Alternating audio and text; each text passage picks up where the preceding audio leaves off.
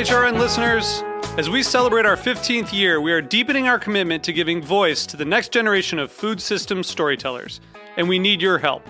Our internship and fellowship programs help activate new possibilities for underrepresented and underestimated young people through experiential journalism, audio engineering, and production training.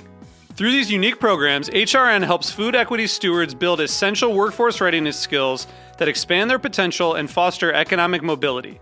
Please consider supporting these critical programs. And with a minimum donation, you can be entered to win a dinner for two at an amazing restaurant in one of eight cities and tickets to a concert at a great venue in one of those cities. We have incredible partners across the country who have donated, as they also share our passion for helping to educate the next generation of food systems storytellers. Check out heritageradionetwork.org slash 15 to donate and enter to win today. That's heritageradionetwork.org slash 15 to donate and enter to win today. And make sure you donate before March 31st. Thank you. You're listening to Heritage Radio Network. With more than 30 weekly podcasts, HRN has something for every food lover. Learn more at heritageradionetwork.org.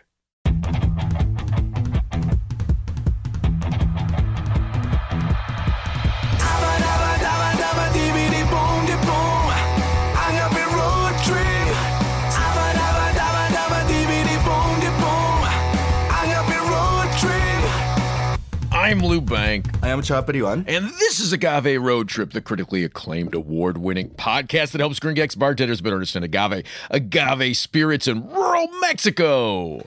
And today we're talking about cocktails for the undécima vez. How many times have we talked about cocktails? 110 times? Is it oh, just in a episodes? day, you and I will talk cocktails 110 times any no, given day. I don't think we've done that many episodes about cocktails, but this one I think it's actually interesting. So please, Senor Lou, go ahead and say your proposition. Sure, yeah. So there's this idea circulating around uh, USA bars, at least, and I'm guessing you know European and stuff. But uh, this idea circulating around that you should only ever use Espadin Mezcal if you're making a Mezcal cocktail. And but, what's the rationale behind that? Well, you know, it's a great question. So the rationale that I always hear is, well, you know, everything else is so precious and special that it doesn't make sense to use it in the cocktail. That's one. So, so Espadin is not precious and special. So exactly. it was still made. It was still made by the same people that respect without end and just suddenly just because a different species it's not special okay got it yeah yeah yeah exactly so that's one one idea the other is everything else is too expensive that if you no. use right a, like a I, I mean obviously tepestate would be like the uh, the wait, outlier. Wait, wait tepestate, tepestate. Nobody says tepestate. Tepestate. Oh, that's not wrong. Are we going to have a whole episode just about how to pronounce tepestate, tepestate, tepestate?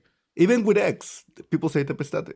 You're just Anyways. wrong. You're just wrong. I had this whole debate with our friend Rob and uh, Rob Lopata, and then we ended up down uh, down in Miahuatlan talking to uh, Manuel Ramos, and there he pronounced it tepes tepes tepextate. I think he was trying to be educational to you guys. But anyways, continue, no, no. continue. Because anyway, other, otherwise okay, we're gonna be anyway. yeah, yeah, So uh, yeah, so you know, never use one of those because it would be too expensive. It's also it's too precious, too rare, and too expensive. It makes for an expensive cocktail. I mean, I can get behind that though, because I mean, as we know, bars are especially in the US of A and other first world countries, you guys are really struggling with some of the economics behind bars. So I, I can see that. Oh, that's really funny. You, in fact, kind of sent me in this direction with something you said to me. You don't even remember. No, what? So you you had said, why don't we have this whole episode about just doing the upgrading of cocktails?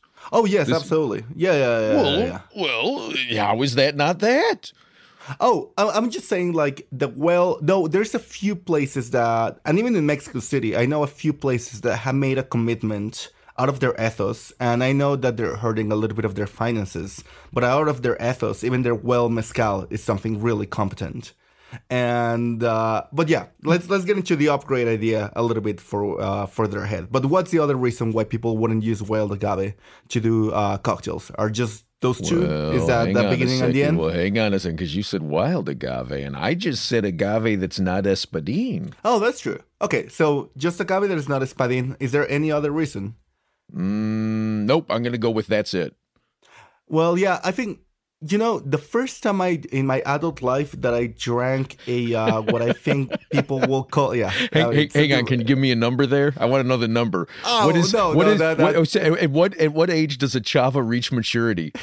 well, twelve. like that. That's the uh, the commonly agreed number. That's but that's uh, where you're ready to reproduce. Is it 12? Well, it was where I had my first my first and only age crisis. Uh, that is a true story.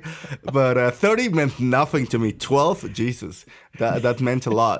But uh, the first time I had a, what what I think in the uh, argot it's a crafted cocktail was when I went to New York actually with you uh, to Roberta's to probably record what will become this podcast. Uh, and then I went to Existing Conditions. A friend of mine took me to this uh, cocktail bar called Existing. Conditions. And uh, it's really funny because we walked in there, and this friend of ours had been there. uh, I think he knew somebody there or something, and he had this reputation of being someone that knew a lot about agave. So they were like, "Hey guys, uh, we are trying to make a uh, cocktail with a Karwinski, and we feel very nervous if we are honoring completely this agave. So we would like to serve it to you and tell us if it's a waste of this mezcal or if it's actually fortunate. So we drank it, and I, I am happy to say it was an extremely pretty uh, cocktail. I think it- it's been something, some of the best things that I've ever tried uh, in terms of cocktails. Only detail being, if I don't misremember, it was forty five dollars.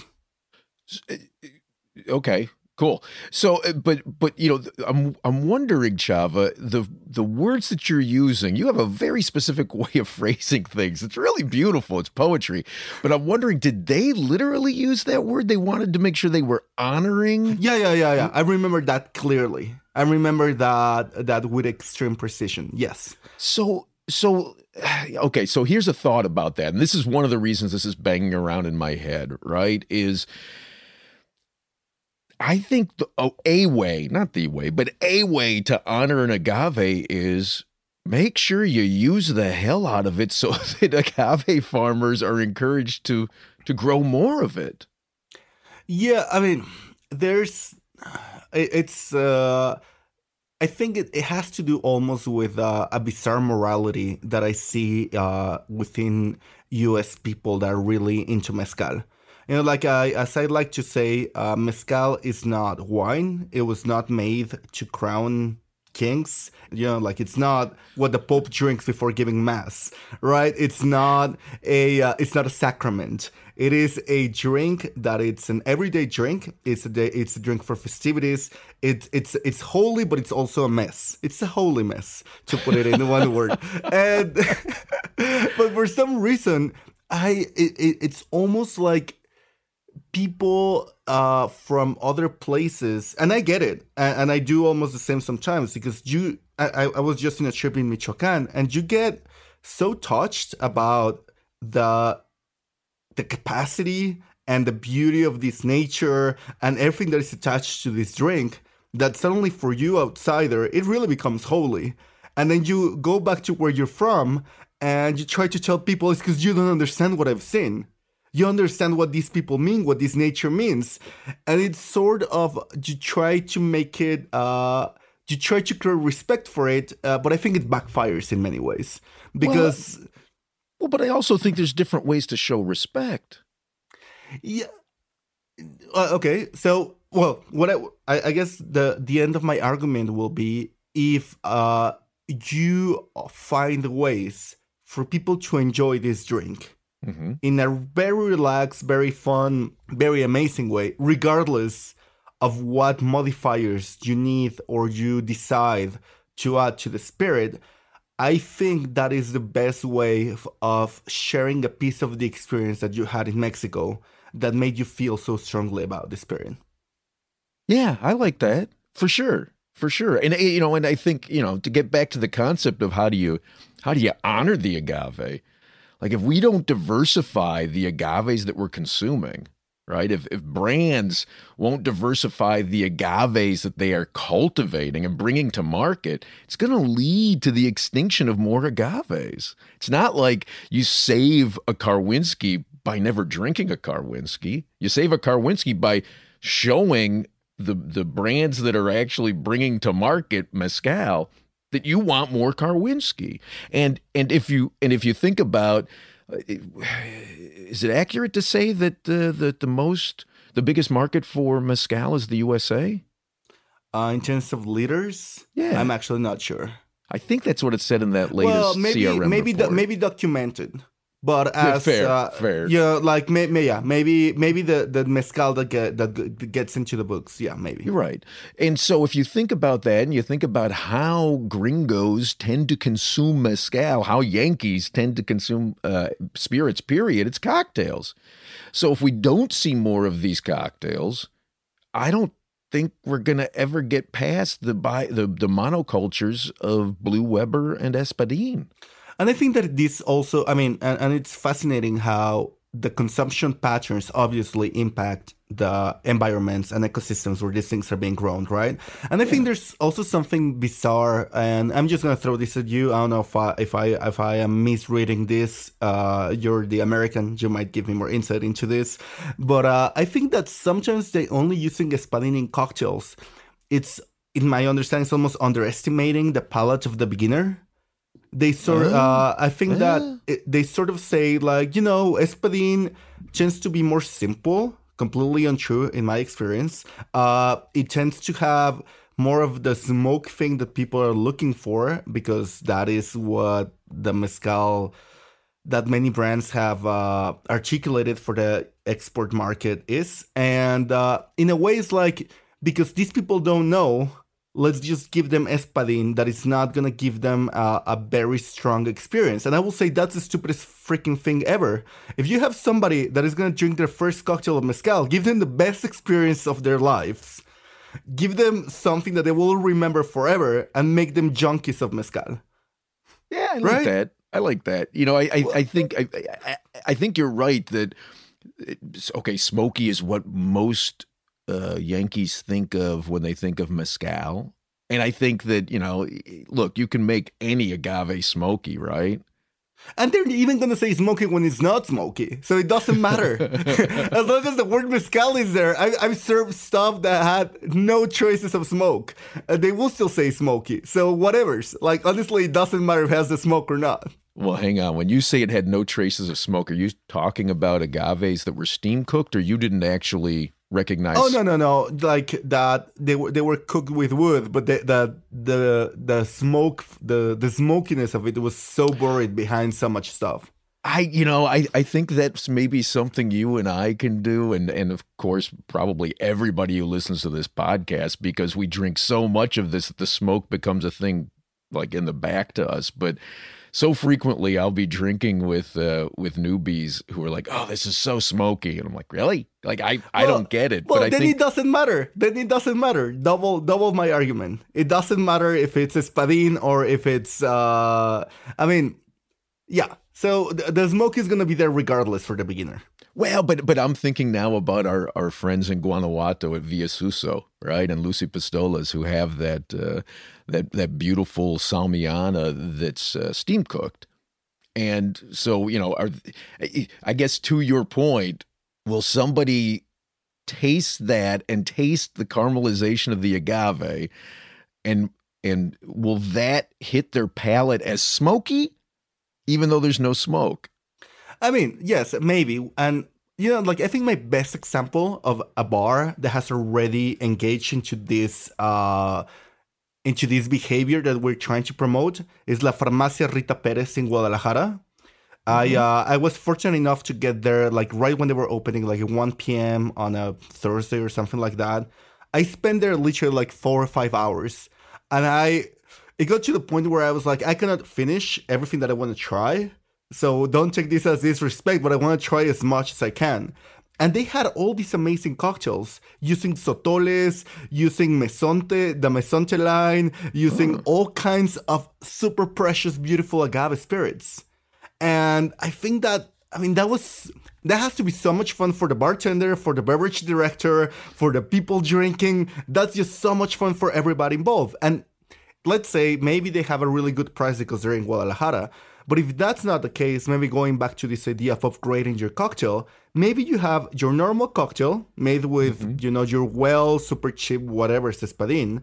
And then if someone is more interested or wants to have a, yeah, like a different experience, they can pay five bucks, four bucks, and get a significantly better agave spirit in their margarita or in whatever drink they're preparing for them.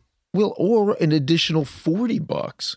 You know, the, the, the thing that we see through these DISCUS reports, and again, you know, that's just reporting on uh, sales in the United States of America of spirits and wine and beer. But, you know, what we, we see in, in, um, in that report is that the stuff that's selling is the stuff that's most highly priced. It's not the cheap stuff. And that suggests to me that maybe there's a bigger market for more expensive cocktails than we recognize. And honestly, I think that the market for mezcal on premise is usually older people. I don't see a bunch of 30 year old kids uh, being the most excited about this. I think, I mean, I, I can, I see this from other projects that I'm part of a significant chunk of uh, of the market of the most specialized agave spirits are 45 and plus. Well, but I think you're also looking at the market. Like I'm guessing you're talking about Maguey Melate, right? Well, and other stuff that that I've uh like honestly everything that I've done in my life, uh, be it craft, expensive alcohol, just everything that I've worked in my best best market is 60 and plus it starts getting good at 45 right but you know but i think if you uh, if you join me one night at cindy's rooftop in chicago uh, you'd see an awful lot of 20 somethings drinking mezcal cocktails. Yeah i don't know if they are the more sensitive target towards uh, this kind of uh, arguments Oh, it'll be I, amazing I, if we can convert them. It'll be amazing. And and Rita Perez and th- this bar I, I was talking about, they're definitely thirty year olds. Yeah. And they, it, but it's just normal for them because you know, like they they sort of uh, they have that at their uh, at, at their fingertips, and to be honest, against all odds, in I will claim, and I might get lynched for this, but in in Guadalajara, it's rare that people drink good tequila or that they have a good background of, of on agave spirits. And Rita Perez is there to prove wrong that you cannot get a market that is usually more connected to Bacardi and to beers and convert them into super complex uh, cocktails. So yeah, hmm. maybe there's a hope. Maybe there is a hope. there's a hope. That's all I was. There's a chance. That's all I'm looking for, Chava. Okay, okay. So I'll give you that. I'll give you hope. Do you have any conclusion else that you want to say? I th- my conclusion is just that we should never use espadín mezcal to make cocktails, or that it can also be used. Uh, eh, eh, hey, as an also it can be used, sure. Grand. But okay, but I really do think if like if we if what we want to do is preserve the biodiversity of agave and and and by extension the biodiversity of Mexico, we got to start using a lot more agaves to make our cocktails than just Espadín and Blue Weber. And keep on having fun because if it becomes in, in 10 years, we all only have Espadín in the mark in the markets because that's what ate everything. I don't want to be part of the mezcal industry anymore. Like like that like, that'll be boring as hell. And then we'll talk about destroying a bunch of traditions, expertise, uh, ecosystems. So if in 10 years the only thing we can find on the shelves everywhere is espadín, like I'm good. I, I can do other stuff. We'll we'll find a different road trip. Yeah, we'll, we'll find something else to do. okay, sounds good, Chav. I'll catch you next episode. Yeah, bye. This has been Agave Road Trip, the podcast that helps gringo bartenders learn about agave spirits. Your hosts are Lou Bank and Chava Periban. Sound engineering by Roy Sierra. Theme song performed by Gabriel Oliveira and Mark Rico. Sign up to become a road tripper and listen to more episodes at agaveroadtrip.com. If you enjoyed this podcast, please let us know. And if you hated it, recommend it to your enemies. You can also find us on Facebook and Instagram. Lou is in charge of our social media, so if he happens to sound like an old man, forgive him. He is one. Agave Road Trip is a production of 10 Angry Pitbulls, Inc. Agave Road Trip is powered by Simplecast. Thank you for listening to Heritage Radio Network. Heritage Radio Network is food radio supported by you. For our freshest content, subscribe to our newsletter. To subscribe to the Heritage Radio Network newsletter, enter your email at the bottom of our website, heritageradionetwork.org. Connect with Heritage Radio Network on Instagram and Twitter at heritage underscore radio. You can also find Heritage Radio Network at facebook.com slash heritage radio network. Heritage Radio Network is a nonprofit organization driving conversations to make the world a better, fairer, more delicious place. Heritage Radio Network couldn't do that without support from listeners like you. Become a part of the food world's most innovative community today. Subscribe to the shows you like, tell your friends, and please join the Heritage Radio Network family by becoming a member. To become a member of the Heritage Radio Network, click on the beating heart at the top right of our homepage. Heritage Radio Network can become addictive. Programming you here on Heritage Radio Network can drive you to eat, drink, and listen to more programming on Heritage Radio Network. If it drives you to drink, please do not drink and drive. Drink responsibly. Eat responsibly too, and listen to Heritage Radio Network responsibly. To listen to Heritage Radio Network responsibly, wear protective earbuds. While wearing protective earbuds, do not drive or walk. In a comfortable chair. If that comfortable chair has a hard seat, please remember to get up and stretch every 30 minutes. If you get up and stretch every 30 minutes, do not stretch beyond your abilities. Stay within your defined stretching capacity and consult a doctor who specializes in stretching. If you do not have a doctor, listen to all the shows on the Heritage Radio Network. There has to be at least one doctor among the Heritage Radio Network podcast hosts. Thanks for listening. Agave Road Trip out.